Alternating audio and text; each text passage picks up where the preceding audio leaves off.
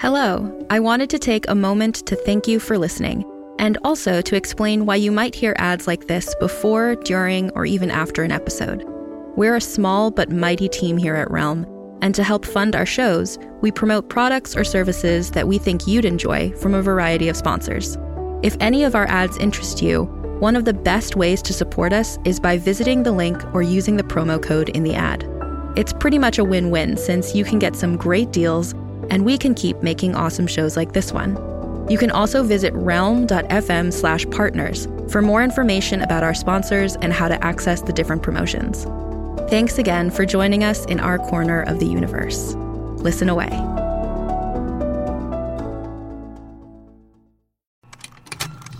Contained herein are the heresies of Radolf Burntwine, erstwhile monk turned traveling medical investigator.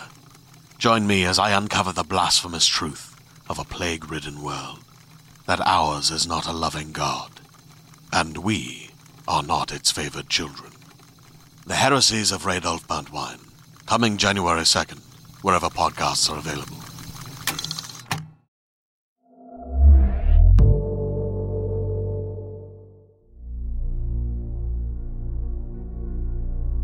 What's this? Another episode of Stories to Keep You Up at Night? I remain your humble host, Marco Palmieri, and here with me is my pal, Michael Coulter. Thanks for having me on today, Marco. I'm glad to be here with you co hosting. I'm glad you're here too, Michael, especially to talk about Lovecraft. Now, Lovecraft is a controversial figure these days. There are definitely some problematic aspects to, you know, his real life positions, um, a lot of his writing. But what's interesting about Lovecraft from today's context is how so many writers became so taken with the mythology he created that they continue to imagine new stories set in or inspired by his world of ancient eldritch abominations intruding on our world. Well, my relation to Lovecraft actually came from the novel and TV show Lovecraft Country, which I really enjoyed. I enjoyed Lovecraft Country too. I thought it was uh, a really, really interesting uh, production and a really, really interesting interpretation of, of that mythology. This episode's story concerns the lives, deaths, and unsavory endeavors of the Calipash family, including the curious birth and upbringing of the future Lord Calipash and his sister. Please enjoy The Infernal History of the Ivybridge Twins, Part 1, written by Molly Tanzer and narrated by Ana Clements.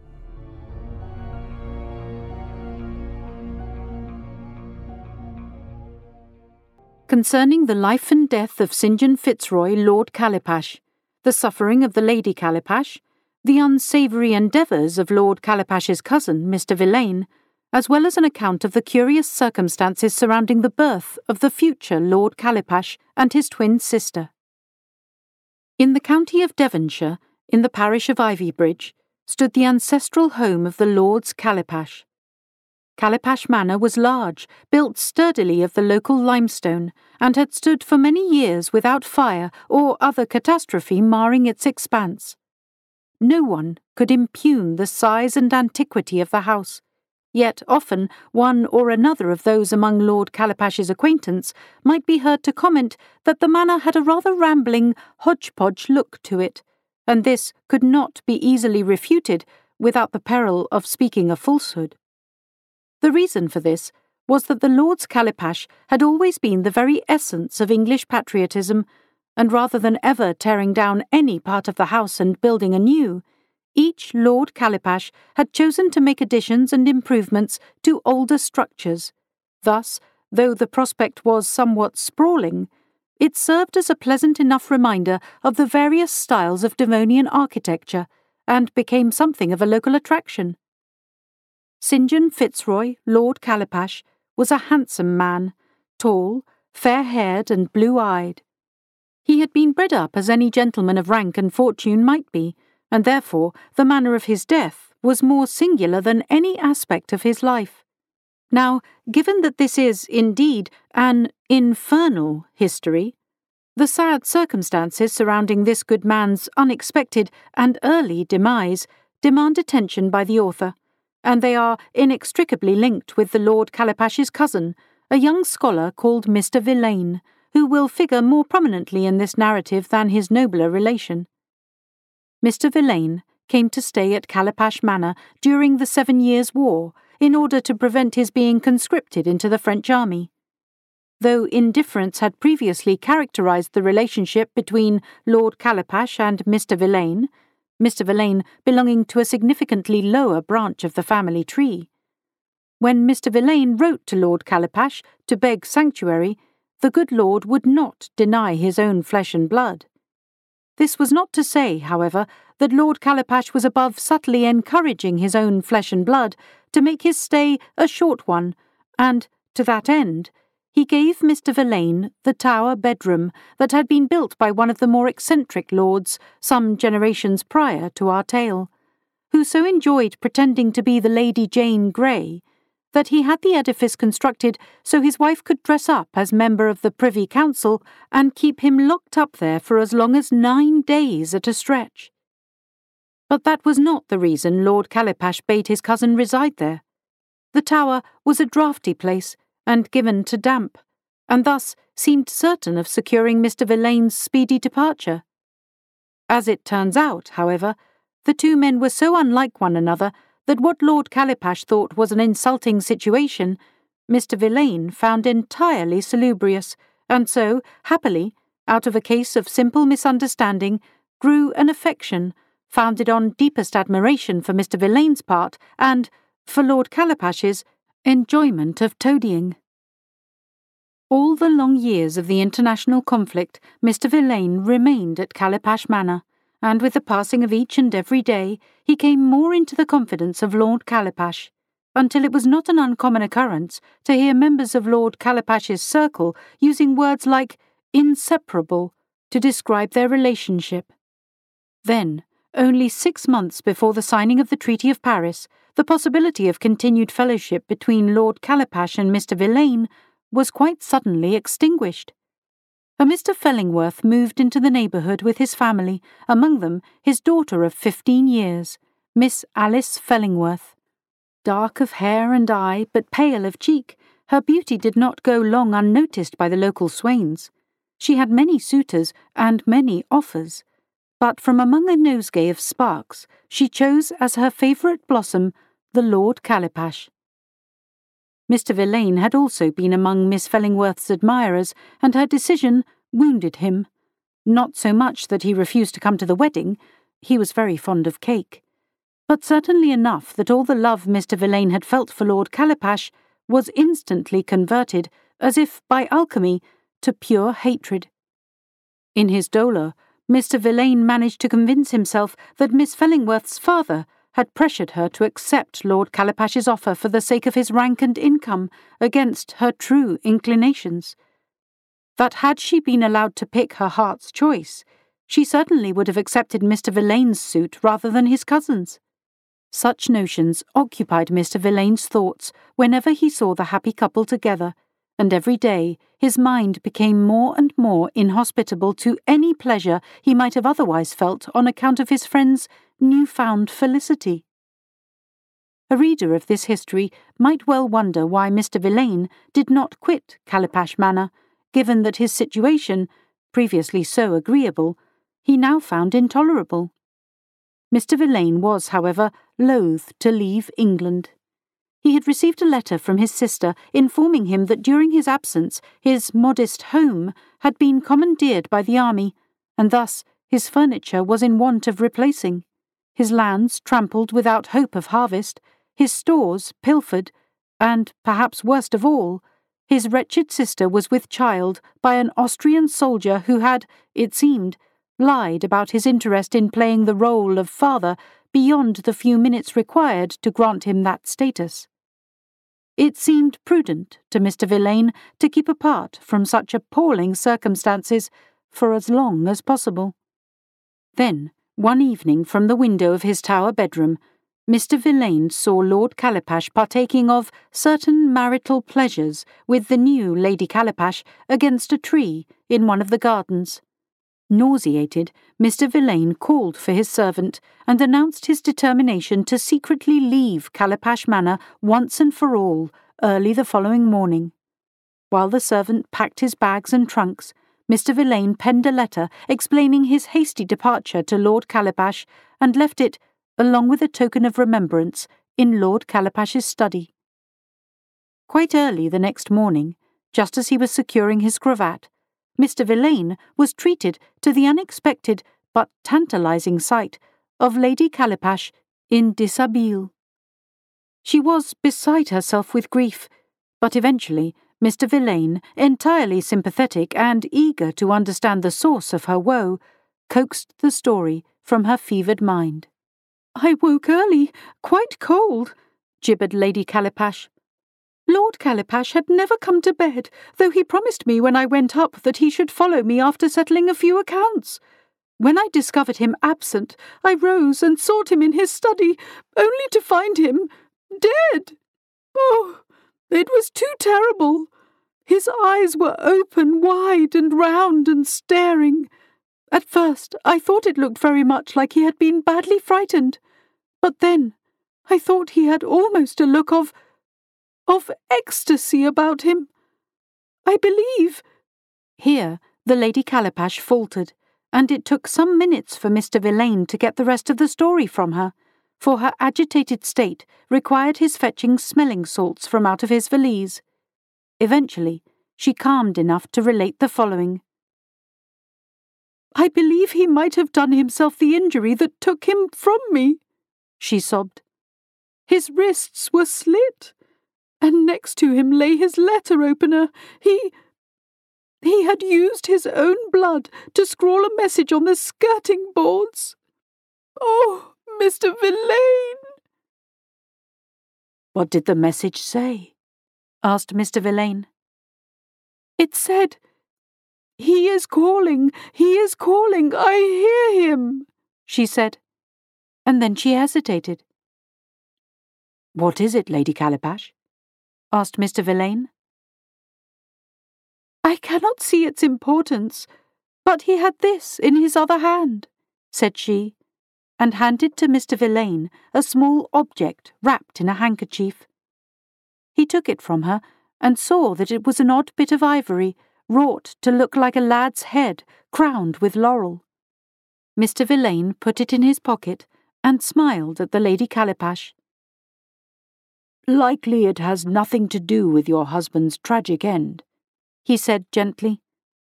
I purchased this whilst in Greece, and the late Lord Calipash had often admired it. I gave it to him as a parting gift, for I had meant to withdraw from Calipash Manor this very morning. Oh, but you mustn't, begged Lady Calipash. Not now. Not after. Lord Calipash would wish you to be here. You mustn't go just now. Please, for my sake. Mr. Villain would have been happy to remain on those terms had the Lady Calipash finished speaking, but alas, there was one piece of information she had yet to relate. And for our child's sake as well, she concluded. While the Lord Calipash's final message was being scrubbed from the skirting boards and his death was being declared an accident by the constable in order that the departed lord might be buried in the churchyard, Mr. Villain violently interrogated Lady Calipash's serving maid. The story was true. The lady was indeed expecting, and this intelligence displeased Mr. Villain so immensely that even as he made himself pleasant and helpful with the hope that he might eventually win the Lady Calipash's affections, he sought to find a method of ridding her of her unborn child. To Mr. Villain's mind, Lady Calipash could not but fall in love with her loyal confidant, believing as he did that she had always secretly admired him. But Mr. Villain knew that should she bear the late Lord Calipash's son, the estate would one day be entirely lost to him. Thus he dosed the lady with recipes born of his own researches, for while Mr. Villain's current profession was that of scholar, in his youth he had pursued lines of study related to all manner of black magics and sorceries. For many years he had put aside his wicked thaumaturgy, being too happy in the company of Lord Calipash to travel those paths that demand solitude and gloom and suffering. But newly motivated, he returned to his former interests with a desperate passion. Like the wife of Bath, Mr. Villain knew all manner of remedies for love's mischances, and he put wicked spells on the decoctions and tisanes that he prepared to help his cause. Yet, despite Mr. Villain's skill with infusion and incantation, Lady Calipash grew heavy with child. Indeed, she had such a healthy maternal glow about her that the doctor exclaimed that for one so young to be brought to childbed, she was certain of a healthy accouchement. Mr. Villain, as canny and adept at lying as other arts, appeared to be thrilled by his lady's prospects, and was every day by her side. Though privately discouraged by her salutary condition, he was cheered by all manner of odd portents that he observed as her lying in drew ever closer. First, a murder of large, evil looking ravens took up residence upon the roof of Calipash Manor, cackling and cawing day and night. And then the ivy growing on Calipash Manor's aged walls turned from green to scarlet, a circumstance no naturalist in the area could satisfactorily explain. Though the Lady Calipash's delivery was expected in midwinter, a she goat was found to be unexpectedly in the same delicate condition as her mistress, and gave birth to a two headed kid that was promptly beaten to death and buried far from the manor. Not long after that unhappy parturition, which had disturbed the residents of Calipash Manor so greatly that the news was kept from Lady Calipash for fear of doing her or her unborn child a mischief, the lady began to feel the pangs of her own travail. At the very stroke of midnight, on the night of the dark of the moon, during a lightning storm that was as out of season as the she goat's unusual kid, the Lady Calipash was happy to give birth to a healthy baby boy, the future Lord Calipash, and as surprised as the midwife when a second child followed, an equally plump and squalling girl. They were so alike that Lady Calipash named them Basil, and Rosemary, and then promptly gave them over to the wet nurse to be washed and fed. The wet nurse was a stout woman from the village, good natured and well intentioned, but a sounder sleeper than was wanted in that house. Though an infant's wail would rouse her in an instant, footfalls masked by thunder were too subtle for her country bred ear, and thus she did not observe the solitary figure that stole silently into the nursery in the wee hours of that morning. For only a few moments did the individual linger, knowing well how restive infants can be in their first hours of life.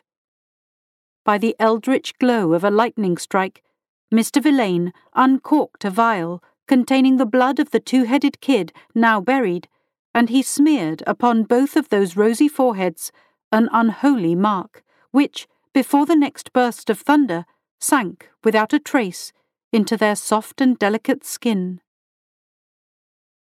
Hey there, this is Justin Bartha. I made a funny new podcast, King of the Egg Cream. It has the greatest cast in the history of podcasts with actors like Lewis Black. I'm torn by my feelings for two women. Bobby Cannavale. You can eat it, or if someone hits you, you can put it on your cut. Melanie Lynskey. I wonder what these marvelous things are that look just like boiled chicken feet. Jason Ritter. I can break things and pick locks and kill people. Michael Stuhlbarg. The whole point is to inspire people that they should make themselves better. Ari Graynor. No, don't whet its appetite. What are you, an idiot? Me, Justin Bartha. That's not just any egg cream, that's a Lemke's special. And all narrated by the hilarious Richard Kind. This is the story of Harry Dalowitz and how he rose from nothing to become New York's King of the Egg Cream. So if you like funny true stories, come listen to King of the Egg Cream, available wherever you get your podcasts.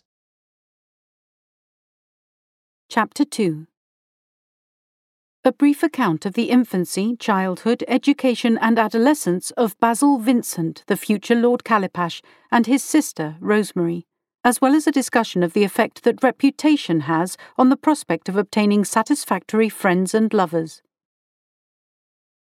While the author cannot offer an opinion as to whether any person deserves to suffer during his or her lifetime, the author will say, with utter certainty, that Lady Calipash endured more on account of her twins than any good woman should expect when she finds herself in the happy condition of motherhood.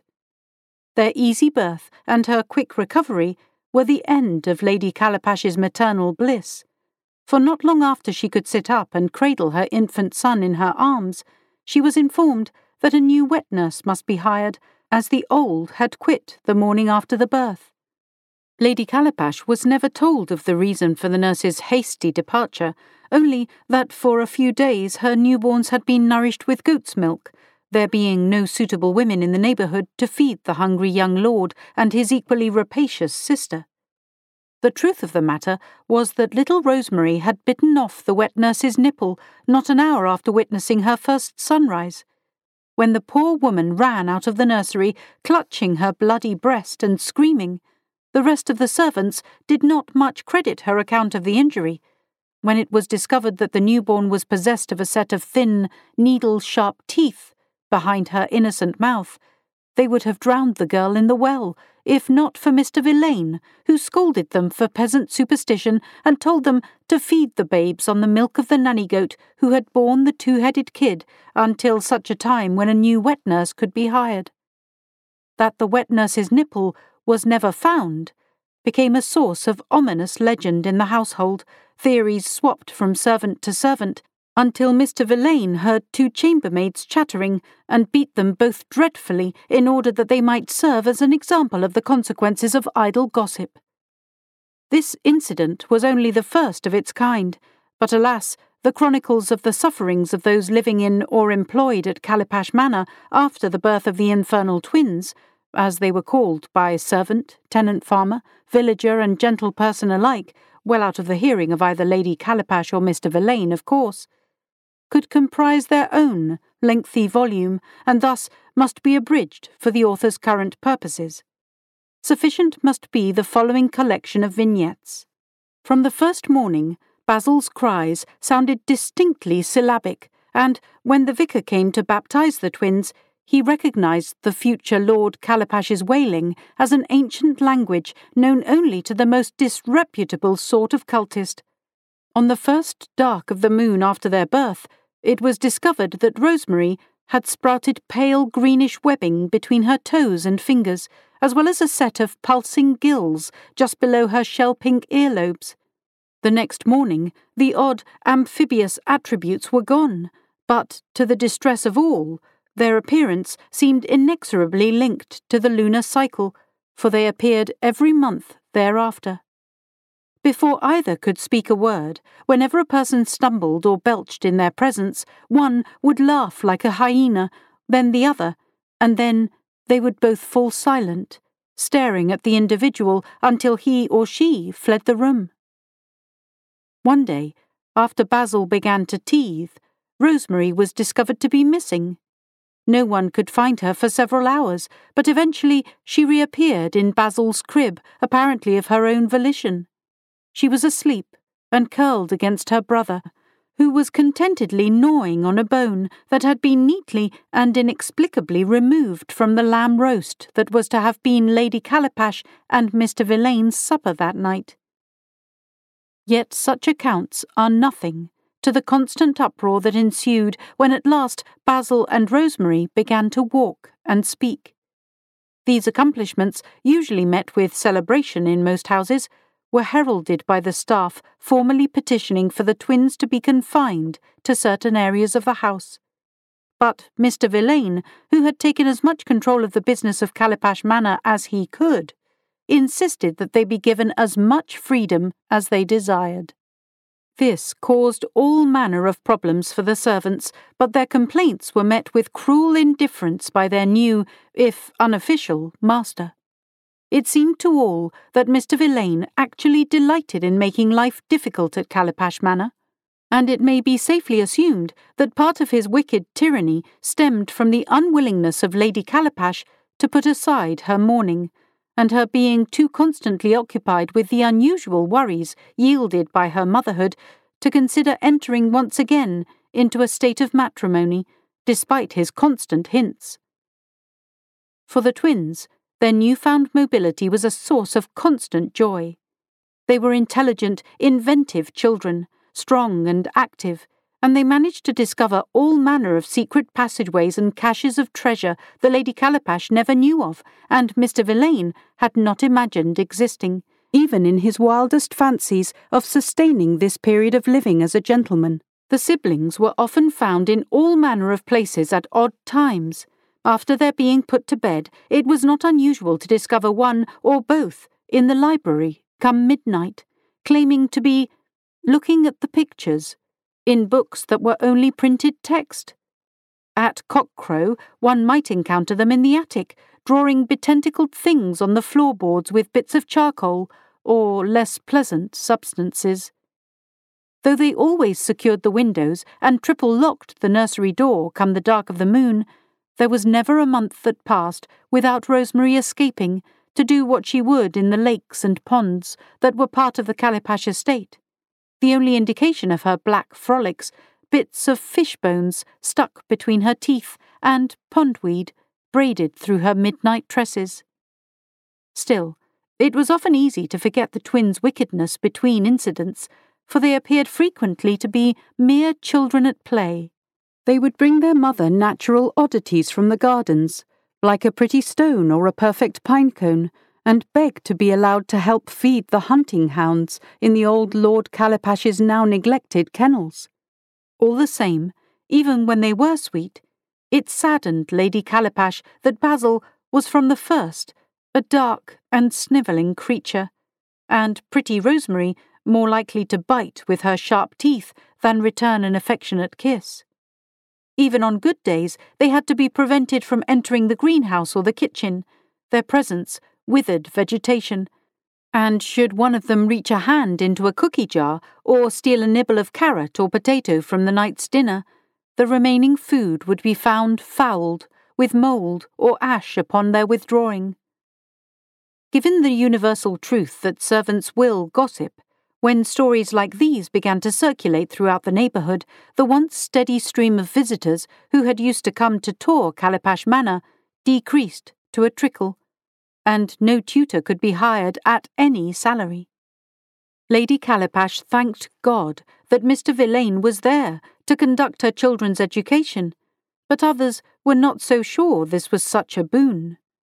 Surely, had Lady Calipash realized that Mr. Villain viewed the lady's request as an opportunity to teach the twins not only Latin and Greek and English and geography and maths, but also his sorcerous arts, she might have heeded the voices of dissent instead of dismissing their concerns as utter nonsense.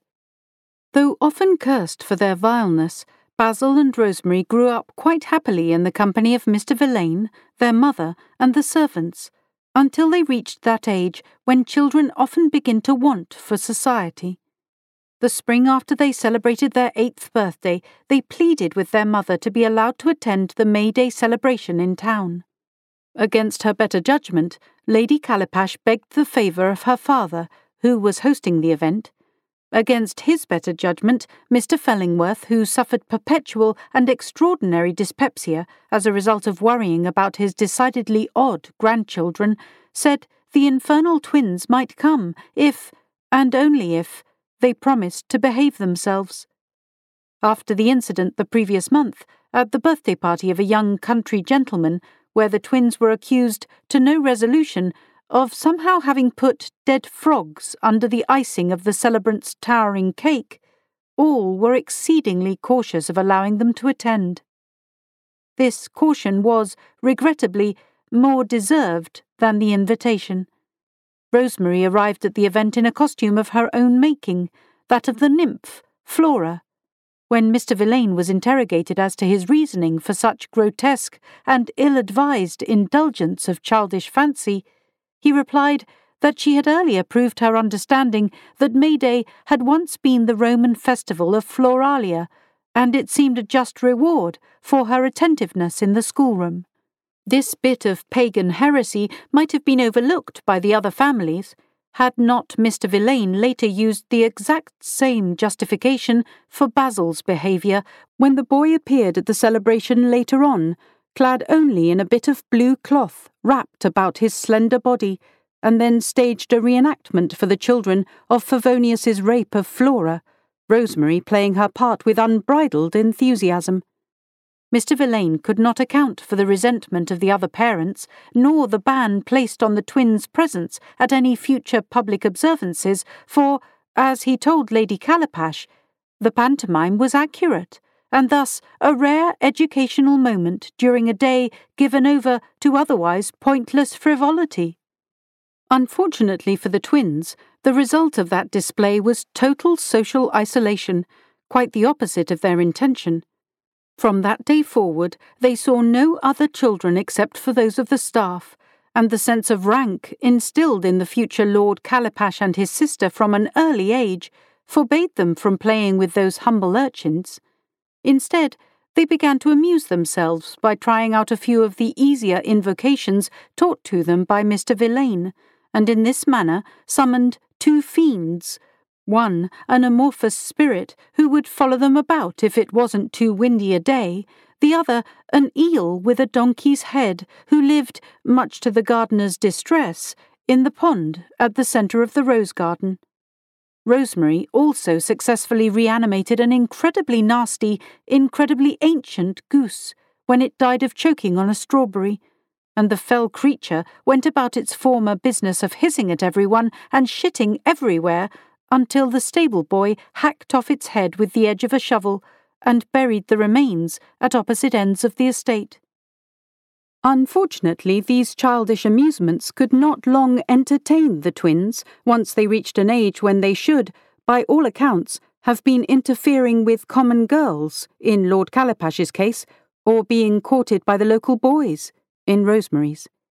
For his part, Basil could not be bothered with the fairer sex, so absorbed was he in mastering languages more recherche than his indwelling R'lyehian or native English, or even the Latin, Hebrew, and Assyrian he had mastered before his tenth birthday. Greek he never took to, that was Rosemary's province, and the only foreign tongue she ever mastered. Truth be told, even had Basil been interested in women, his slouching posture, slight physique, and petulant mouth would have likely ensured a series of speedy rejections. Contrariwise, Rosemary was a remarkably appealing creature, but there was something so frightening about her sharp toothed smile and wicked gaze that no boy in the county could imagine comparing her lips to cherubs or her eyes to the night sky, and thus she, too, wanted for a lover. Nature will, however, induce the most enlightened of us to act according to our animal inclinations, and to that end, one night, just before their fifteenth birthday, Rosemary slipped into her brother's chambers after everyone else had gone to bed. She found Basil studying by himself. He did not look up at her to greet her, merely said, Fatagane, and ignored her. He had taught her a bit of his blood tongue, and their understanding of one another was so profound that she did not mind heeding the imperative, and knelt patiently at his feet for him to come to the end of his work. Before the candle had burned too low, he looked down at her with a fond frown. What? he asked. Brother, said she, with a serious expression, I have no wish to die an old maid. What have I to do with that? said he, wiping his eternally drippy nose on his sleeve. No one will do it to me if you won't. Basil considered this, realizing she spoke not of matrimony, but of the act of love. Why should you want to? asked he at last. From everything I've read, intercourse yields nothing but trouble for those who engage in libidinous sport. Rosemary laughed. Would you like to come out with me two nights hence? On our birthday. It's the dark of the moon, said she. Basil straightened up and looked at her keenly. He nodded once, briskly, and that was enough for her. As she left him, she kissed his smooth cheek, and at her touch, he blushed for the first time in his life. Before progressing to the following scene of depravity that the author finds it her sad duty to relate, let several things be said about this history. First, this is as true and accurate account of the infernal twins of Ivybridge as anyone has yet attempted. Second, it is the duty of all historians to recount events with as much veracity as possible, never eliding over unpleasantness for propriety's sake. Had Suetonius shied away from his subject, we might never have known the true degeneracy of Caligula. And no one could argue that Suetonius's dedication to his work has allowed mankind to learn from the mistakes made by the twelve Caesars. Thus, the author moves on to her third point that her own humble chronicle of the Ivybridge twins is intended to be morally instructive rather than titillating. With this understanding, we must, unfortunately, press on. The future Lord Calipash had never once attended his sister on her monthly jaunts, and so it must be said that, to his credit, it was curiosity rather than lust that comprised the bulk of his motivation that night.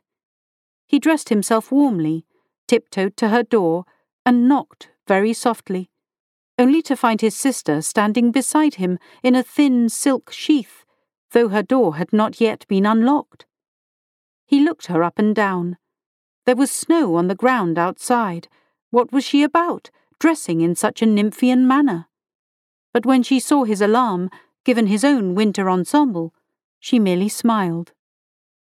Basil was in that moment struck by how appealing were his sister's kitten teeth, how her ebon tresses looked as soft as raven down in the guttering candlelight. He swallowed nervously. Holding a single slender finger to her lips, with gestures, Rosemary bid him follow her, and they made their way down the hallway without a light. She knew the way, and her moist palm gripped his dry one as they slipped downstairs, out the servants' door, and into the cold midwinter night. Rosemary led her brother to one of the gardens, the pleasure garden full of little private grottos, and there, against a tree already familiar with love's pleasures, she kissed him on the mouth. It was a clumsy kiss. The twins had been well tutored by the Greeks and Romans in the theory, but not the practice of love, and theory can take one only so far. To their observer, for indeed they were observed, it seemed that both possessed an overabundance of carnal knowledge, and thus it was a longer encounter than most young people's inaugural attempts at amatory relations. Rosemary was eager, and Basil shy, though when he kissed her neck and encountered her delicate sea green gill pulsating against her ivory skin, gasping for something more substantial than air, he felt himself completely inflamed and pressed himself into the webbed hand that fumbled with his breeches buttons in the gloaming. The twins thought themselves invisible, that the location which they chose to celebrate their induction into Hymen's temple was completely obscure, and thus they were too completely occupied with their personal concerns to notice something very interesting that Calipash Manor was not completely dark, even at that early hour of the morning. A light shone dimly from the tower bedroom where a lone figure, racked with anger and jealousy and hatred, watched the twins from the same window where he had observed two other individuals fornicate perhaps somewhat less wantonly, almost 16 years earlier.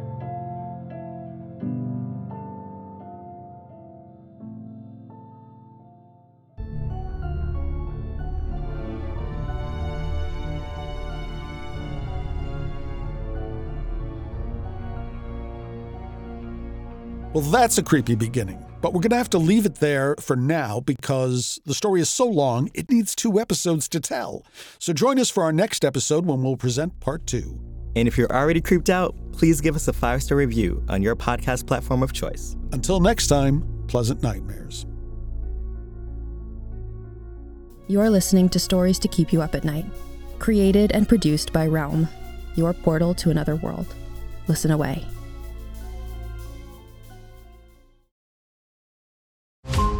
Every five minutes, a transplant candidate dies while waiting for a compatible heart, liver, or kidney. Imagine a technology that could provide those life saving transplant organs for a high price, and imagine what a company would do to monopolize that technology. On a remote island in Lake Superior, a team of geneticists unlocks this holy grail of medicine by reverse engineering the genomes of all mammals, creating an animal with organs perfectly suitable for human transplantation. They a docile herd animal, but one team member had another, darker vision. This ancestor is anything but docile. The team's work spawned something big, something evil, something very, very hungry. Ancestor is a complete serialized fiction podcast by number one New York Times bestselling novelist Scott Sigler, with all episodes available. Binge the entire story now on Apple Podcasts, Spotify, or wherever you listen to podcasts. Stories to Keep You Up at Night, Episode 14, features The Infernal History of the Ivybridge Twins, Part 1, by Molly Tanzer. It is produced by Marco Palmieri and Mary Osadolahi, associate produced by Alexis Latshaw, and executive produced by Molly Barton, Julian Yap, and Marcy Wiseman. Hosted by Marco Palmieri and Michael Coulter. Performed by Ana Clements. Audio produced by Amanda Rose Smith and Spoken Realms. Additional editing by Angela Yee. Original theme by Hashem Asadolahi, featuring drummer Andrew Niven and mixed by Max Kuttner. Cover art by Kendall Thomas. Find more shows like Stories to Keep You Up at Night by following Realm on Apple Podcasts, Spotify, or at realm.fm.